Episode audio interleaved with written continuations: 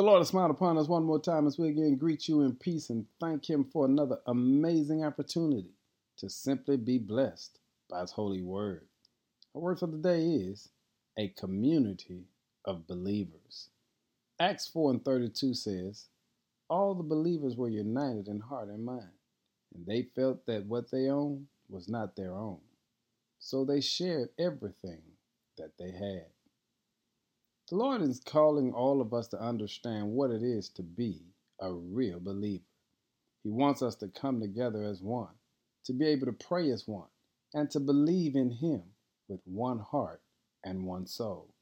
You see, the Lord wants us to understand it is through His power and through His blessings that our hearts and souls gain strength, power, and enlightenment.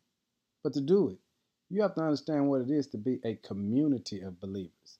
Your belief should not just be isolated to you and yours, but your belief should be of that which invites others to share in a common belief. Listen to the text. All the believers were united in heart and mind, and they felt that what they owned was not their own, so they shared everything they had. In other words, they understood the power of being a blessing. If God has blessed you, it is incumbent upon you to bless others. So the believers understood the power of coming together and looking out for one another. On today, I need you to make sure that you are building a community of believers. Find someone that you can pour into, like the Lord has poured into you.